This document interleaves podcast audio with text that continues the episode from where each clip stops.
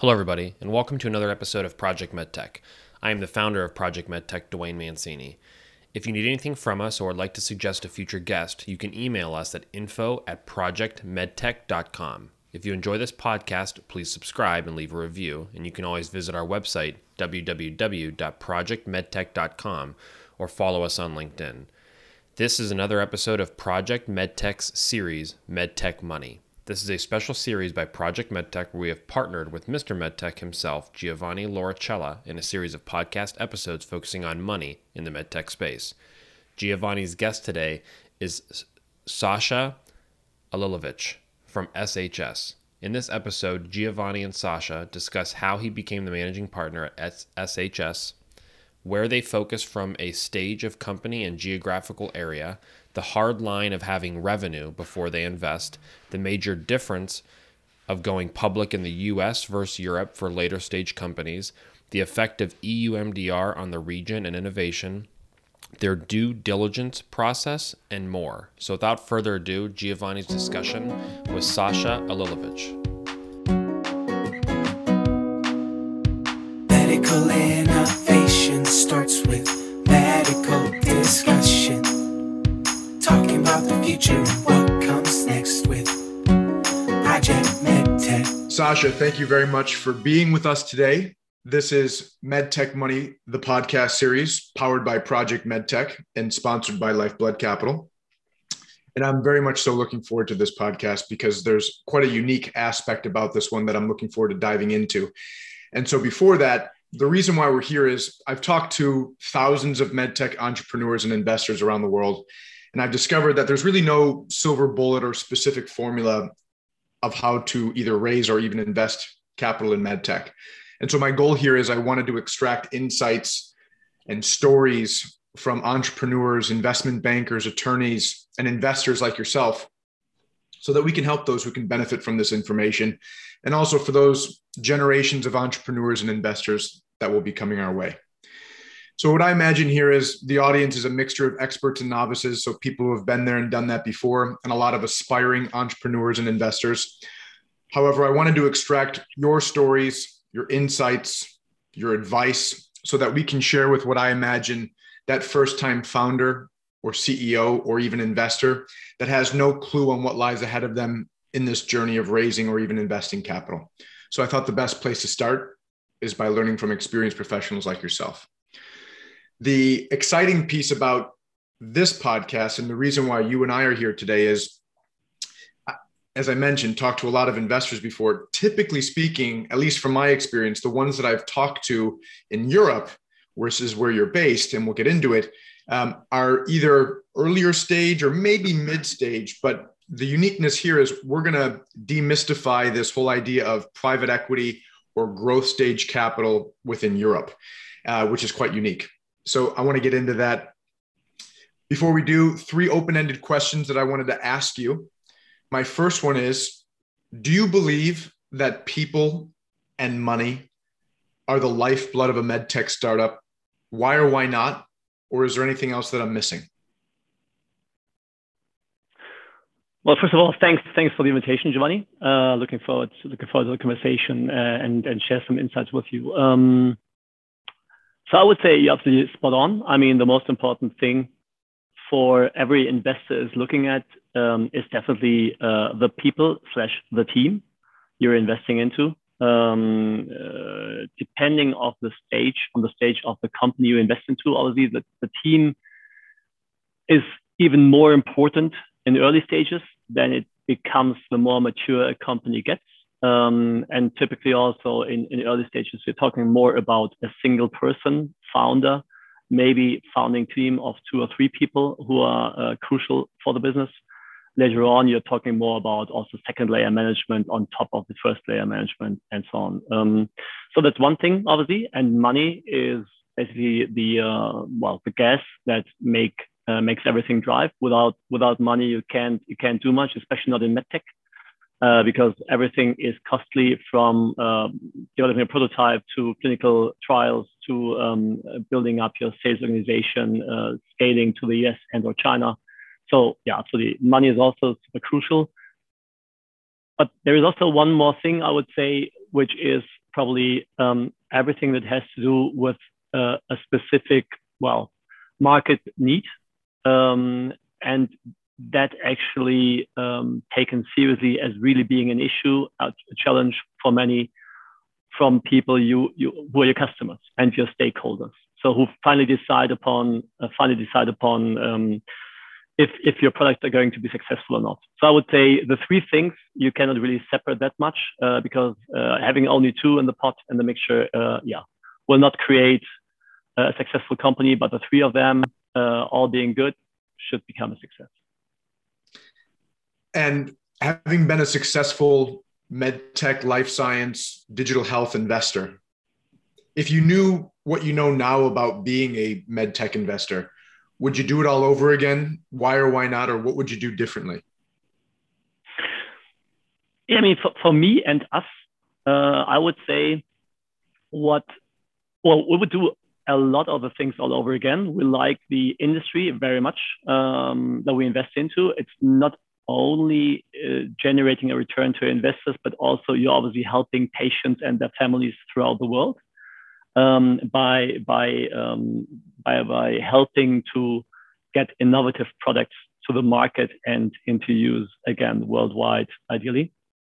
What we would do differently though um, is we have started off as a typical venture capitalist, uh, investing into early stage companies and have done so for, for some funds. And what we, at least us, um, figured is that those life cycles um, to get those products to a mature stage to then get acquirers interested in different cycles of the economy uh, in the world is something that, that we rather nowadays tend to avoid a bit in terms of investing at a later stage. Um, where also the companies lack a lot of capital and expertise, meaning in the scale up phase when they have a product that came to the market that is generating first traction or even significant revenues, seven or eight digits, and then helping those companies to really scale on a global basis.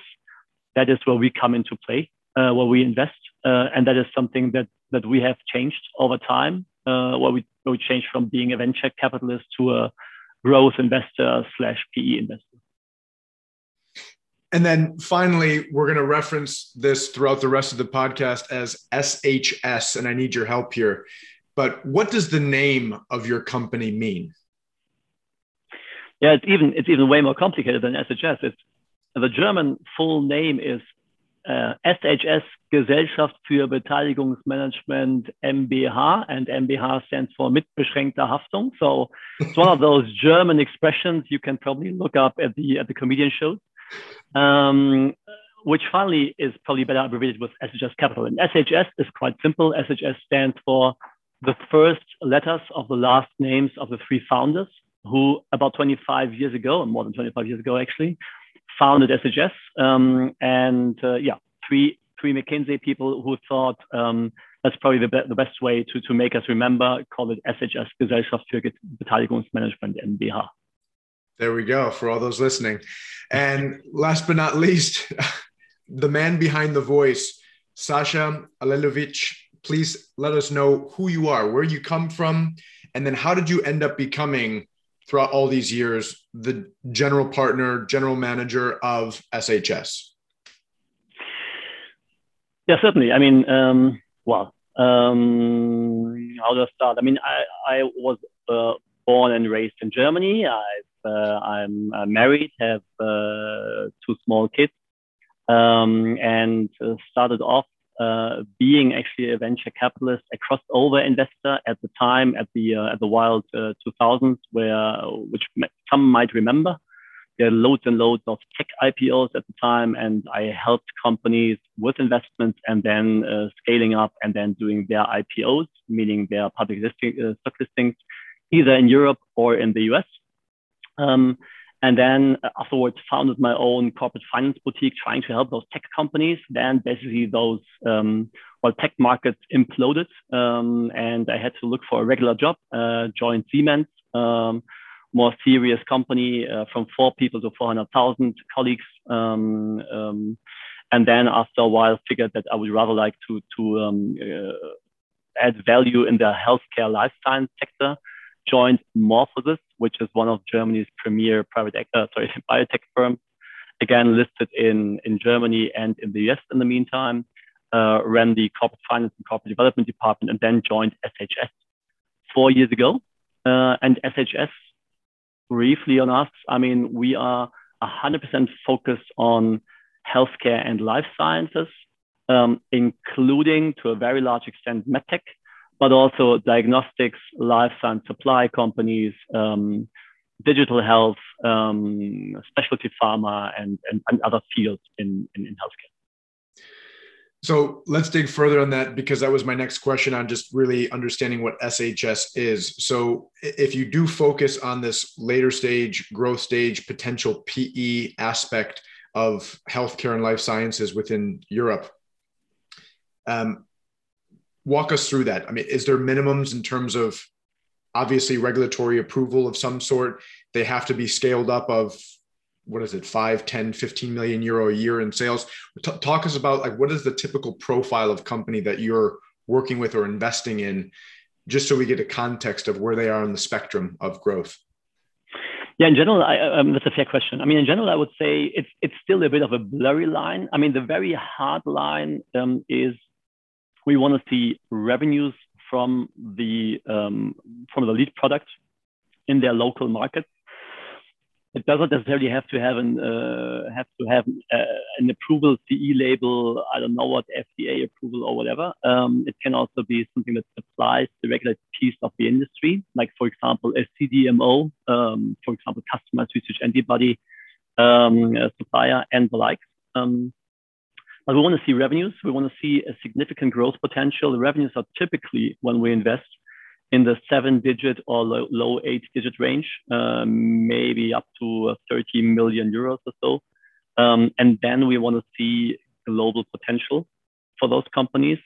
And then we help scale them up. Um, scaling up meaning uh, getting their, their products approved or um, um, well also uh, produced and, and, marketed in the US and typically also very often China uh, and obviously also expand significantly in Europe. And that's where we where we add value by providing the capital, but also by by um, adding our networks and some some of the tools from our toolbox from more than 60 investments in the space. And when we talk about the and let me know how SHS works. Is it an evergreen fund? Is it a 200 million euro fund? Um, do you guys have a 10 year horizon like a traditional VC would? Um, what is the typical size of check that you would invest into a company maybe a minimum or even a maximum or if you have reserves for over a company's lifestyle cycle rather um, talk about that so so we have a very typical typical um, uh, PE or VC fund when it comes to the term. So it's a 10, 10 year term uh, extension potential uh, of another two years, uh, five year investment period, five year harvesting period. Um, and uh, yeah, the last fund, uh, Fund 5, which we're currently investing out of, uh, is 135 uh, million euro, 150 US, roughly. Um, the typical check size over the lifetime of uh, of the of, of, of, investment period of our uh, portfolio companies is between 8 and 12 million euros. We can start with as little as maybe 5 million at the lower end uh, and go uh, as high up as probably 20, maybe 25 million euro.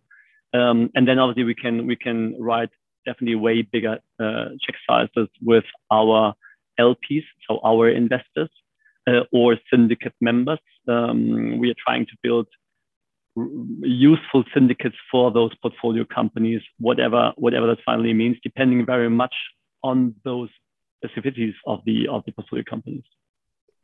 But I mean, that's that's roughly what we are investing. And when it comes to um, when it comes to um, percentages, maybe ownership, we can start typically as low as 15 or 20 percent um, and go up as high as 100 percent. So uh, not only majority, but, but even owning the whole the whole business. Um, what's important for us is we always would require a board seat because we really want to um, uh, help the company somewhat actively hands off, but with strategic reasoning and uh, and as a sparring partner. So we want a board seat um, to, to, enable that and facilitate that. And then obviously, if we are in a minority position, strong minority rights um, backing those. And we talked about this earlier, but typically speaking, SHS focuses within the DACH region, which is that Germany, Austria, Switzerland region, typically once again German speaking. Is there a is there a reason for that? Is there an angle for that? Why so very focused? I mean, I, have talked to VC firms that are European focused, maybe global focused, but that's regional within as a VC firm. Why?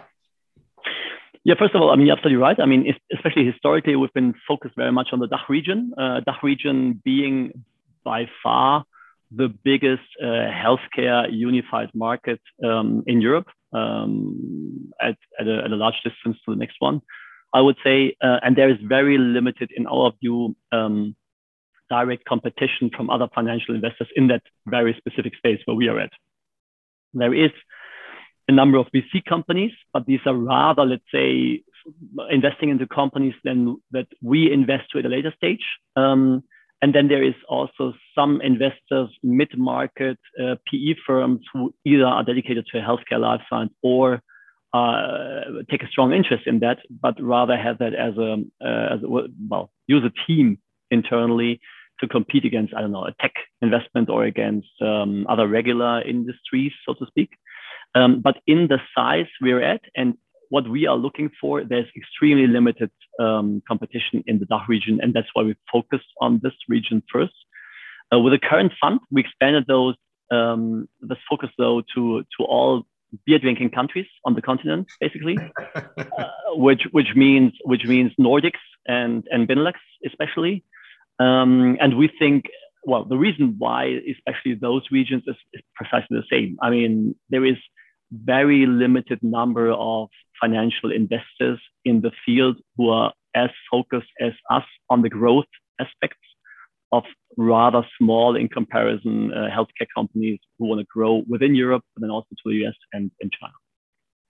So let's get into the the why there, because once again, going back to speaking with numerous VCs who maybe do seed rounds or Series A, potentially Series B, et cetera to be a growth stage slash private equity firm in Europe and focused in that those beer drinking countries, like you were mentioning, um, that's unique. I mean, why isn't there more competition? Why is the ability to be that late stage as an investor so unique within Europe, especially?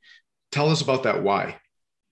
Yeah, I would say I would say um, I mean it's definitely true for the German speaking countries again, uh, that there is very limited number of GPs or, or uh, private equity firms out there who do what we do. Um, that's not so true for France, which have seen um, a number of, of new players evolving recently. Um, it's also not true for the UK. We also see a number of those players, but in otherwise, again, DACH region, not really many and then also even Benelux and Nordics, very limited amount of players there. Why is that? I think in general, again, uh, as always uh, in, in that specific industry, um, Europe is, is lagging behind the US. And um, whereas the US uh, was leading the way and paving the way in terms of, uh, first of all, way more capital and venture capital in general, uh, then those venture capitalists often um, evolved into becoming later later on growth capital providers, uh, and then being that sector specific on healthcare. That is something rather recent that we see obviously way more in the US, probably 10 times as much capital as, as in Europe, um, if, if at all, if, if maybe possibly more. Um, and that's probably one of the reasons. I mean, you'll see some some newcomers also in the German speaking countries, I think, uh, going forward, who are also tackling the, the, the, same, the same segment, so to speak, in the life cycle of companies. But again, currently, yeah, we're just lagging behind the US with our specialized industry specific growth funds. And, and you were alluding to some of it, and that was my next question. So maybe we can flush out a little bit more. But what do you see? And you can speak to either late stage growth and PE in isolation or you can speak to just venture in general but the, the economics behind it what are the major differences that you're seeing or understanding between investment in medtech or life science within Europe versus the United States? Like, paint that picture of why they're so different. I mean, I know that you mentioned there's a lot more capital over in the United States, so we can reiterate that. But is it is it a cultural thing? Is it how the money flows? Is it the smaller populations? What what is it? Yeah, I mean, I think there's a, there's a number of different factors uh, that all come together somehow. I mean, um, one of them being you obviously have one single healthcare market unified in the states, which is enormously big, um, whereas um, you have uh, well the, the fragmented European market, all different healthcare systems. After all, you have to take care of all the different reimbursement methodologies, getting a code on each and every uh, single um, region, which is very, very cumbersome. That's, that's one of the issues definitely in the European market. Um, then in the US, um, I would say you have another exit channel, which basically Europe you, you basically don't have, uh, only to a very, very limited extent, which is obviously uh, a stock listing. Um, especially nowadays, um, not only biotech companies do IPO a lot in the US, but also medtech companies have really have had a good run uh, on the on the capital markets uh, recently in the US. You see very that only to a very very limited extent in in Europe, and this is obviously something that European investors then lack as an exit channel. Um, yeah, and then last but not least, I would say um, one more thing is that in the US, the most acquisitive medtech conglomerates are rather US based, and they're definitely also always they always want to see that an acquisition target has a US approval, which is a natural way forward for a US company to look for first. Whereas typically a European company typically looks at a European approval first and then has to still invest into the EST approval to get on the on the roadmap of of uh, typical acquirers in the field, which is something where we can help with. But yeah, I mean, uh, if if that takes longer, needs more investment, and so on, that's something that also um, yeah does not play into the cards of having a very active um, uh, medtech investment scene in, in Europe these days in comparison. So you brought up a, a few points. Um, the Go, going public or the options of going public for these later stage companies in Europe versus United States. I mean, we're going through this phase and period right now. We're seeing a lot of IPOs right now, at least here in the United States. So, talk about that. I mean, are the public markets drastically different in Europe versus the United States? Is it really, is it ever an option for European companies that could satiate that level of whether it's commercialization or milestones, whatever it may be, to go public on the US markets. I'm asking for all those listening, including myself, what is the major differences for these later stage companies to have the option of going public, whether it's in Europe or the US, and what's the downsides of either one? Yeah, I would say um, obviously there's there's also the possibility for European companies um, to to also do an IPO in the US, but they need to be sizable. Um, they need to be they need to exceed a certain uh, threshold in terms of um, market capitalization, meaning um, evaluation, uh, and otherwise they are still under the radar and won't see liquidity much. Um, then um, there's so many different opportunities for US investor versus um, well, if, if they're looking at, at stock listed medtech companies, there's a difference of uh, there's so many opportunities for a US investor to invest into medtech companies that a company that is not in the same um, legislation, uh, region, time zone, and so on is a bit more challenging to look at and understand in comparison to a local one. Um, so you would typically expect a tiny discount for a European company unless you have something very specific you bring along. So it is a bit more challenging for a European company to do a listing in the US. And you always need a US story as well, because that is what US investors invest into is, again, expanding, let's say, um, the US as a market for the products of the European company. They need to be known in the US. Um, investors stick to US KOLs and so on. Looking at the stock markets, why are they so different? That's again the fragmented piece of Europe, you have a number of different uh, stock exchanges, some of them working uh, reasonably well, considering considering how fragmented these markets are in comparison to the US. uh, but still um, it's more used as a as a capital raising exercise than an exit exercise. Typically, uh, I'm talking about Euronext, talking about Nasdaq Nordics. Um, those all are not necessarily um, the the exchanges that the large medtech companies go to, aspire to go to. It's typically uh, a US listing they're looking to uh, uh, uh, looking forward to. Um, and then those stock exchanges are also a bit local. So again, Nasdaq Nordics. If I don't think that any company outside of the Nordics has ever done an IPO on Nasdaq Nordics. Um, it was a medtech company um, yet, at least. A bit similar with a with a Swiss stock exchange. It would be weird for I don't know Spanish company to go to a Swiss stock exchange or a Swiss company to go to a Spanish stock exchange. So you basically always have to look at your local stock exchange, and there is a limited number of knowledgeable investors uh, who then understand that regulated, innovative products. Um, and that's obviously different in the States.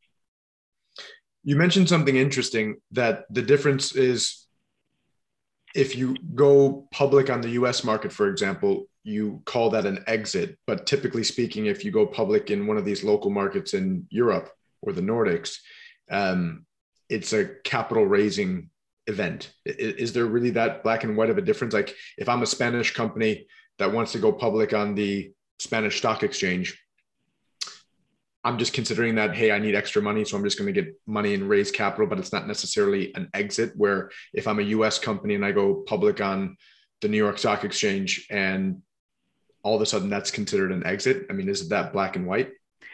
It's not that black and white, but it's um, if you're looking at the uh, liquidity uh, companies have uh, who have IPO'd at Nasdaq Nordics or Euronext um, or German Stock Exchange, unless they are above, let's say, a couple of hundred millions of market cap, uh, they're really not trading that, that significantly because um, in Europe we lack these, um, well, um, funds that that tailor to those that piece of the market. Um, uh, you have you have a lot of liquidity as soon as you reach maybe a threshold of a couple of hundred million, maybe 500 million euro of market cap, and you have to get there obviously that's a bit of a different because also then generalists get interested. Um, that's a different thing uh, in the US um, where where you have basically also smaller funds uh, looking for for doing some stock picking uh, who understand the life science, healthcare, and medtech arena really well. Um, and, and then are trying to actually get into those stocks early before they really take off. Um, and that is where your exit comes into play. Um, so you can do block trades uh, in the US way easier, in my understanding, than you can on European stock exchanges most of the time. So yes, I mean that's one thing I would actually caution every every um, CEO or shareholder of, of a company in Europe. Uh, doing an IPO is not necessarily an exit per se. That's a fascinating point. I want to go back to the point that you said about the acquirers typically speaking being in the United States and they require this, or once again, typically require this FDA approval. Um, I've, I've talked to other companies who have raised money out of China, also investment bankers in China. And there's been this advice where it's like, keep your eyes open because, yes, we all know there's this limited factor of acquirers like the Medtronics, the Boston Scientifics, the Johnson and Johnsons. And when you compare these potential acquirers in medtech against potential acquirers in biopharma, for example, which has a plethora of them, a lot of them. There's that major difference. But we've been hearing that don't be so only focused on these big acquirers in the West or even specifically in the in the United States. There's also acquirers in China. So with you being late stage focused, when you're investing in a company that has three, five, possibly seven years to exit um, with an acquirer. Do you guys also keep that in mind in terms of your strategy? Are you looking at the the few options of acquirers in the United States as well as those in China? That's one question. The second layered question is why aren't we seeing more potential medtech acquirers in Europe? Why don't they exist? I know it's a, a, a multi-layered question, but I'll let you run. Yeah, maybe maybe for the first one, I mean, yes, we absolutely uh, are very much aware of the of the limited number of um, medtech strategics uh, based in the US, um, and and that obviously is also a bit of a concern for us, and this may be also one of the answers why medtech is not uh, taking off um, as much as as let's say biopharma or biotechnology um, took off. Um, in terms of also funding sizes, because I mean, finally, you need to get an exit as an investor, and there, as I said, there's multiple um, venues, uh, avenues for um, for life science uh, biopharma investor in comparison to a medtech investor. So we are looking at um, Chinese um, collaboration partners and acquirers. Um, that's getting more important every day. Um, and in comparison to maybe five or even 10 years ago, these acquirers become more and more, let's say, um, uh, serious to us as an alternative acquirer. They're getting more and more serious these days than they used to uh, in the past. So I would say from our portfolio companies, the sales processes we are in, uh, so exit processes we are in, I would say at least in half of them a Chinese acquirer. Um, so they are um, so these these days, probably in half of the exit processes, a Chinese a Chinese um, interested party is is amongst the top three parties um, looking at looking at, at our assets. Um, that is definitely a new development, and we consider this to become more and more relevant going forward. Um, certainly, we do. Um, and while maybe 10 years ago or five years ago, even um, many Chinese acquirers have not been, let's say, serial acquirers and didn't know precisely how to how to act or a different, um, let's say, different culture in how they actually um, approached uh, potential targets and processes and uh, how how to how to execute them, and also in terms of um, uh, speed of execution and how to deploy, uh, how to transfer the capital over. That has been probably uh, solved more and more in the in the recent years and we expect it very much to continue um, so that Chinese acquirers become as relevant as US acquirers going forward. Um, so that's that's one answer to your question. And we actually have one person within our team um, who dedicates roughly half of his time to speaking to the serial acquirers from the US, but also to the Chinese acquirers. Um, so we know we know what these are looking for. They know about our portfolio companies and how they develop, and that's a, a great way of building trust over time for those acquirers as well. So that was the long-winded question a bit to, to the to the one uh, uh, answer to the one question, um, and the other one: Why don't we have so many European acquirers? Well, I wouldn't underplay European acquirers either. I mean, we, you do have them, but uh, many of those European um, medtech conglomerates are, are, private companies, have been run, are very traditionally run um, in, a, in a way that they have developed many things organically um, inside the organizations and have only to a limited extent um, acquired innovation. That's different these days for the large conglomerates based in the States who are stock listed and have to focus more let's say, on the uh, on, on, on typical typical uh, metrics that, um, that that fund investors look at, EPS or what have you. Um, and and that's obviously different for for private companies who can have maybe more time to develop something internally and are therefore just less used to acquire innovation, maybe even at high prices externally. So even though there's a few within Europe the major ones, as you mentioned, are in the United States and also this new development, which is over in China. For all those listening to make a, a map in their head and have some very black and white information to deal with at dinner time when they're having this conversation with somebody else, are there any other markets in the world that have potential acquirers? I mean, are, is there acquirers in Australia? Is there acquirers in India? Are there acquirers in Russia, Canada?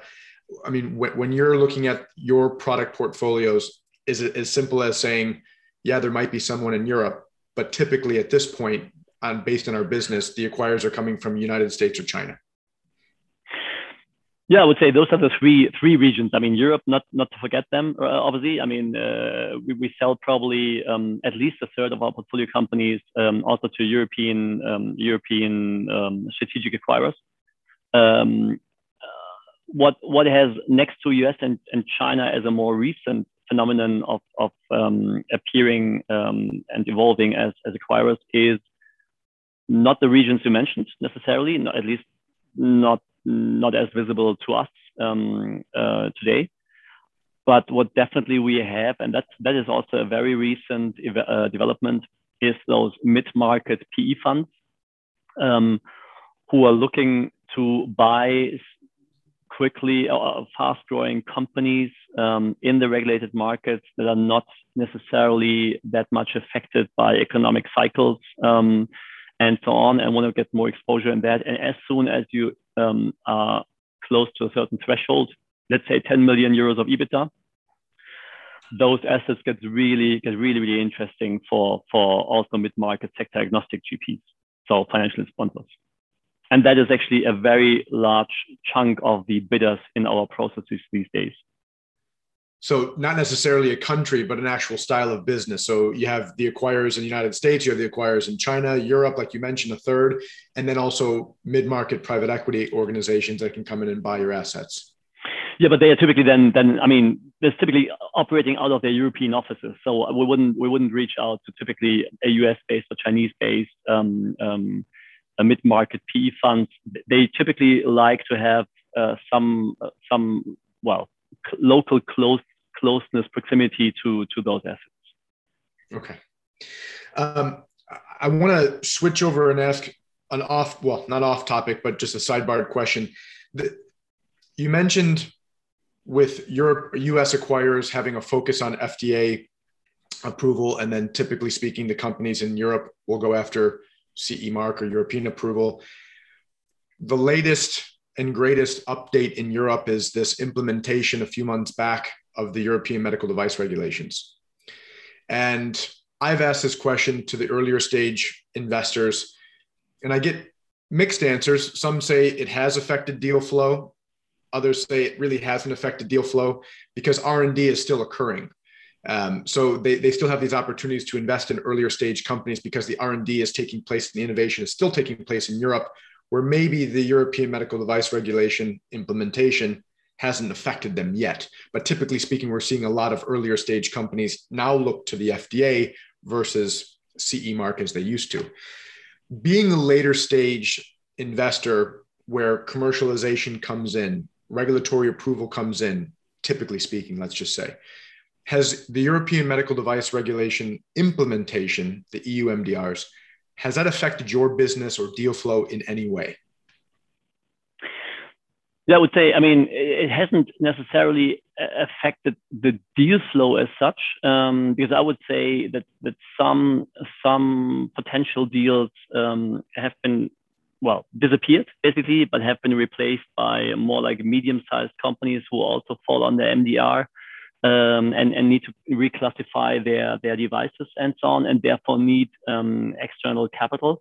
So I would say, um, well, we basically have have shifted um, from from those earlier investments to later stage investments, and that was probably also uh, supported basically by the MDR uh, in terms of we're getting more deal flow from later stage companies who have their products on the market but need to reclassify them again um, or classify them again under MDR um, and need therefore some support on, on the capital investment side, but also on maybe adding adding stuff um, and, and knowledge to how, how to do that. Um, but yes, I would definitely say it gets or it got more challenging for earlier stage companies to get to the market with their products because you have to implement all the different processes, um, uh, documentations, measurements, which and that to a large extent than beforehand. That adds costs and complexity, which yeah increases the uh, the volume you need to invest before getting those those products to approval, which is not really helping the European innovativeness of the industry. I would say. I want to go back to when you talk about investing and, and being able to invest even more with either your LPs or syndicating when you say that SHS is unique within itself, one of a few players at that stage of company with that industry focus within Europe, is syndication challenging? I mean, if, if when you syndicate, are you are you having partners and networks in China, in India, in UK, in the United States? Like, where are you syndicating from when you're so unique in that aspect of if there's only a, a handful of some companies like yours within Europe, or even specifically within the DACH region, or, or even if you're alone in the DACH region, how are you syndicating? How do you build that network of others who can jump in at the level that you can? Yeah, I would say that's the answer is twofold, probably. I mean, first of all, um, we we can always syndicate with dedicated healthcare specialists, but just outside of outside of Germany or DACH region. We we look then at at um, uh, investors who, who are based in in France, UK, Benelux, or even the US uh, when we syndicate. Uh, they like very much that we are obviously very very close to the to the um, to the DACH-based companies or maybe beer drinking countries on the continent uh, uh, companies, um, and that is where we have the relationships and networks too. So that's what we bring to the table on top of um, on top of our sector expertise, and they help us then expand those companies into the regions where they are based and have the best networks too. So that's one possibility how to how to syndicate. Um, and the other possibility to syndicate is with uh, sector agnostic uh, investors who, who would like to um, expand in that piece of the market, meaning into healthcare companies.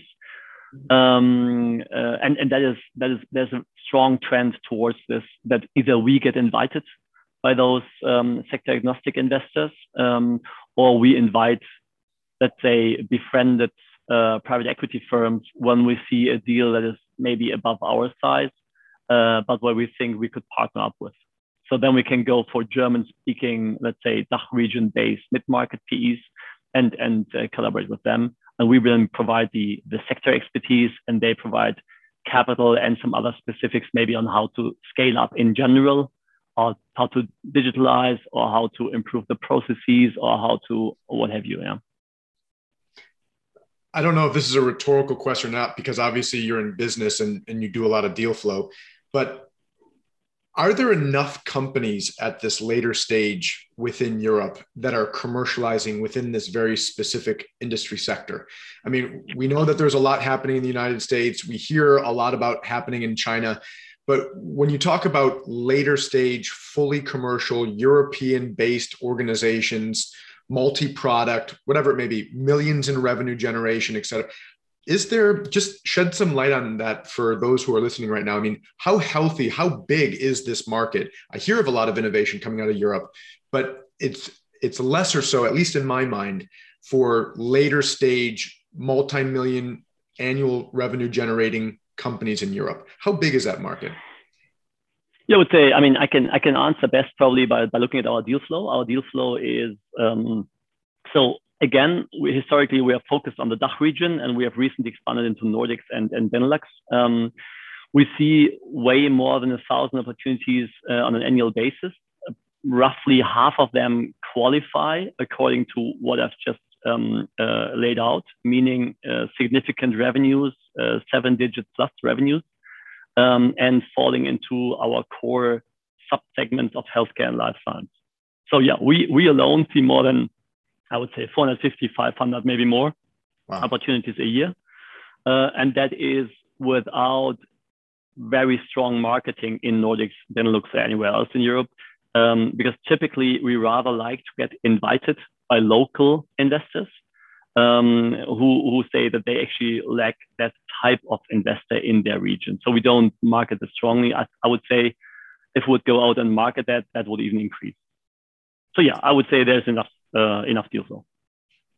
And then raising a fund for your style of organization, right? So not only are you investing in companies who are raising capital, but you, as the managing partner of SHS, have to go out and raise your own fund to be able to invest from your LPs, your limited partners. Is there cultural nuances? Is it the same style of company for you in the United States, for example, a private equity slash growth stage venture capital company who has to go out and raise capital. Are there any differences? Like, is it harder to raise that type of LP fund in Europe versus the United States? Is there a conservative cultural um, aspect to it that may be more challenging? Is it the same and is it easy to raise funds for a company like yours? Talk about actually SHS having to raise funds in that process. Yeah, I mean, it would be easy to to just say it's, it's way easier in the US to get everything done than it is in Europe. That's probably, I mean, uh, true to some extent, and probably vice versa, not true to some extent, because I mean, obviously, again, being the only ones of our type in the DACH region also uh, makes us interesting for for some for some uh, LPs, our investors, um, because they're precisely looking for that, um, looking to deploy capital in the largest um, largest healthcare market in Europe uh, just below the sizes uh, of investments where, where typically deals are sourced using auctions. I mean, 80% of our investments come from proprietary sources. And that is something that, that makes us, uh, let's say, also very interesting for our investors. And when we sell our portfolio companies, we sell in auctions because they then expanded to double or triple the size uh, at the time when we invested. So that's that's I think an interesting positioning for many of our investors and also what, what, what also is, is let's say more challenging uh, in the US is because it's way more mature in the US, you will find for every, let's say, sub-segment within those industry specific uh, private equity firms, at least two, three, four, five companies covering that specific piece of the market. So you have way more choices in the US than you have in, in Europe on the other hand, obviously, yes. I mean, we are um, investing into growth, into uh, an, uh, in an industry, in a, so we're an industry specialist, and then not buyout, straight buyout, only cash flow positive companies, but also cash flow negative companies and also minorities, which does not necessarily always help us for the LP to put us either in the right um, uh, bucket or they simply um, say, well, I mean, it's difficult for us to assess how you value companies. So yeah, we rather stick to our eight times EBITDA, cash flow positive, majority uh, ownership, um, uh, typical mid-market um, investors. So yeah, I, I, it's hard for me to tell uh, to say if it's more challenging or, or easier. But I would definitely say the interest in healthcare um, per se, and then also in investors in healthcare has um, significantly increased in the last five years, also from our investor side. And because you're unique in this aspect, we keep on talking about um, there's not too many firms at that late stage and that industry focus, especially in Europe, let alone the DACH region. Um, for what you can share, I was just thinking about this like there's few acquirers in medtech like we were talking about before. If there's very few or maybe even one like shs firms that are able to satiate that style that late stage aspect of funding for companies in a way and i'm trying to choose my words here carefully but in a way do you almost kind of control that market? I mean if if if you're at that late stage and you have very few people or very few companies at that particular level. When a company needs someone like an SHS to help them get to that growth stage or get to that PE turnaround stage, and their options are few, is it, is it kind of like, okay, we're going to SHS? I mean, they're, they're the ones in Europe. We know them. Um, there's not really many others out there. We know that they know the space. It is what it is. We got to go to SHS. Is, is it that? Do you guys feel that good power, if you will? Uh, it would be great to feel the power uh, after all. Um, no, but I would say that's maybe that was the case maybe more a couple of years ago that um, there was even less um, opportunity for any, let's say, DACH region company uh, when they were looking at a, at a certain size, um, when they were looking for an investor to grow their business. Then it was rather us maybe a sector agnostic um, investor, but then they needed to have a certain threshold and need, typically needed to be cash flow positive. Uh, so yes, it was rather than um, looking for us as investing to to support their growth plans, or not growing that strongly and needing to turn into cash flow positivity on a lower lower scale. That was probably a couple of years ago. Nowadays, I would say yes, there is. Um, also also investors uh, specialized in our field, small cap investors trying to get into the German uh, speaking countries as well. so yes, there is some competition, but still limited. And I would say still the, especially for smaller, very strong growing uh, companies that are so innovative that they are a bit difficult to apprehend for a typical sector agnostic investor. It's still the major decision is still do we want to go with SHS as investor, uh, being Germany based, or would we uh, like to not expand that quickly and rather take it a bit slower step by step? So yes, I mean that's probably still the case for many of our investment cases So where the decision is. And then on the assessment side, when you're looking at a company, I, I, talk about this question a lot about the timing of investment. So from the time that you get in contact with a company or someone asks you to syndicate and you're now doing due diligence on this company, from the time that that starts to the time that SHS's money hint, hits that bank account of whatever investment that you're going to go into, that due diligence process, is there because it's already an objective business, meaning there's revenue generation, there's no ambiguities anymore. They clearly have a product. Like with early stage innovation, it's about, I mean, it's always about the people, but early stage innovation, it's like, okay, do we trust this person to get this company as far as we possibly can, at minimum to the next milestone? We have to clinically test it. We have to do um, R&D. We have to go through the regulatory process. By the time a company makes it to you, they've done all that technical stuff and now they're generating revenue. It's this objective business. Does it make the due diligence process for you easier shorter? Is it more black and white because you either can invest in the company or you can't because it just doesn't make sense from a numerical perspective? Because on that early stage stuff it's much more gray and dependent on i mean the valuations aren't very clear all that kind of stuff. So talk about that due diligence process that you conduct. And typically speaking how long does it take for you to close from start to finish yeah i wouldn't say there's there's that much of a difference in terms of timing perspective uh, from first first meeting to to money on the on the bank account um, it, at least it doesn't have to be. Uh, it can be, depending very much again on on the speed on, on both sides and the appetite on both sides, how to how pragmatic both parties are. I would say it's a bit easier on some aspects, as you said. I mean, we don't necessarily need to extremely deep if if the science is going to work because that's proven. Uh, on the other hand, what we are doing a lot then is uh, we need to find out from the reference customers, uh, users, potential customers, um, how they perceive the product uh, on the market after whatever uh, time of use, also from former customers, why they stopped using it. Uh, we need to apprehend and understand how to expand that product all over Europe uh, very quickly. How quickly is it possible and doable?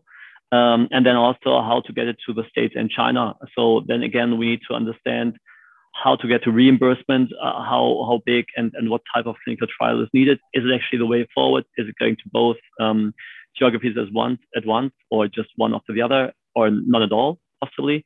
Um, so yes, I would say typical timing is um, between well, the typical average timing between three and a half and, and five months uh, from very first outreach until the money is really on the bank account but it can go way faster. We have done it in six weeks uh, from day from very first call up until the money is on the hits the bank account. And then again, you have to you have to see that the difference, I would say, for an early stage seed investor is there's not much after all you can really uh, do due diligence on. I mean, especially also not in comparison to the amount you invest in the first instance, maybe. I mean, if you're investing, let's say for a seed investment, 200K or 500K, you can spend 150k on your deal costs. Doesn't make sense. Uh, you have to you have to do some some red flag DDs on IP. Maybe uh, you have to understand uh, the, pro- the, potential products uh, and then the team, the team, and the team. Uh, and for us, yes, the team is crucial as well because you're basically marrying to these uh, folks. at least you're you're in a long term relationship with those folks. Um, but then again, we need to understand what competition is as of today, what are newcomers to the market very soon, and we're deploying way more capital in all likelihood. And, and therefore, yes, I mean, we have a lot to do in due diligence, no worries. I'll leave off with this final question. We talked about a lot of different things. The, the effects of EU MDRs, the effects that China is now coming out as a player for um, potential acquisitions. We talked about LP. We talked about a lot of this global stage and late stage companies that you play within. As a late stage company, looking at healthcare and life sciences, what are you excited about looking forward to the future? I mean, what big opportunities are you seeing as SHS? I mean, whether it's collaborating with other countries and, and that capital, whether it's new regulations affecting opportunities that's going to affect your business for the positive. What are you excited about at a very, very high level? Yeah, I would say what we have seen during the COVID crisis, as bad as it was and is, um, is that that everyone, I would say everyone, uh, really understands the um, the value um, of of good health after all, and of a good healthcare system as well, and that puts healthcare in general into the spotlight. Not only, and I think not only today, but probably for the foreseeable future. Um, if you if you're asking uh, young people what what they actually want to what what type of job they want to go into, probably the number of people who want to start in healthcare has probably um, quadrupled or, or whatever. Um, it's it's way way more than before. It's way more in the spotlight, and I think that's very well. It's a good development per se, not necessarily due to COVID, but per se that you that you put first things first, which is health. Um, and that also that uh, uh, good healthcare system also still needs to be needs to be payable, and that needs innovation, uh, innovative processes, innovative products, um, and so on.